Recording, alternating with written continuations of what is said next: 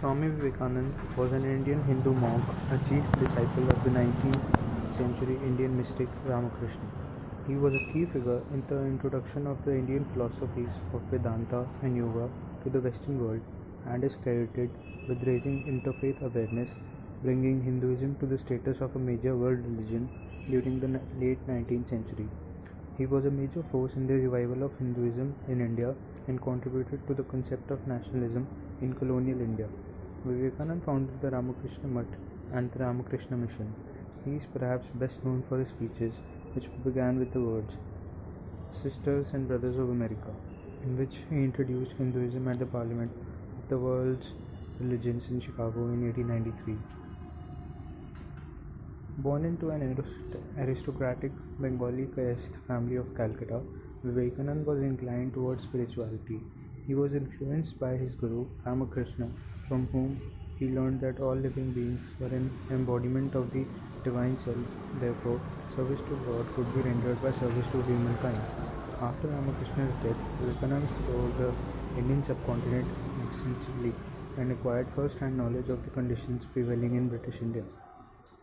He later travelled to the United States, representing India at the 1893 Parliament of the World's Religions. Vivekananda conducted hundreds of public and private lectures and classes disseminating tenets of Hindu philosophy in the United States, England and Europe. In India, Vivekananda is regarded as a patriotic saint, and his birthday is celebrated as National Youth Day.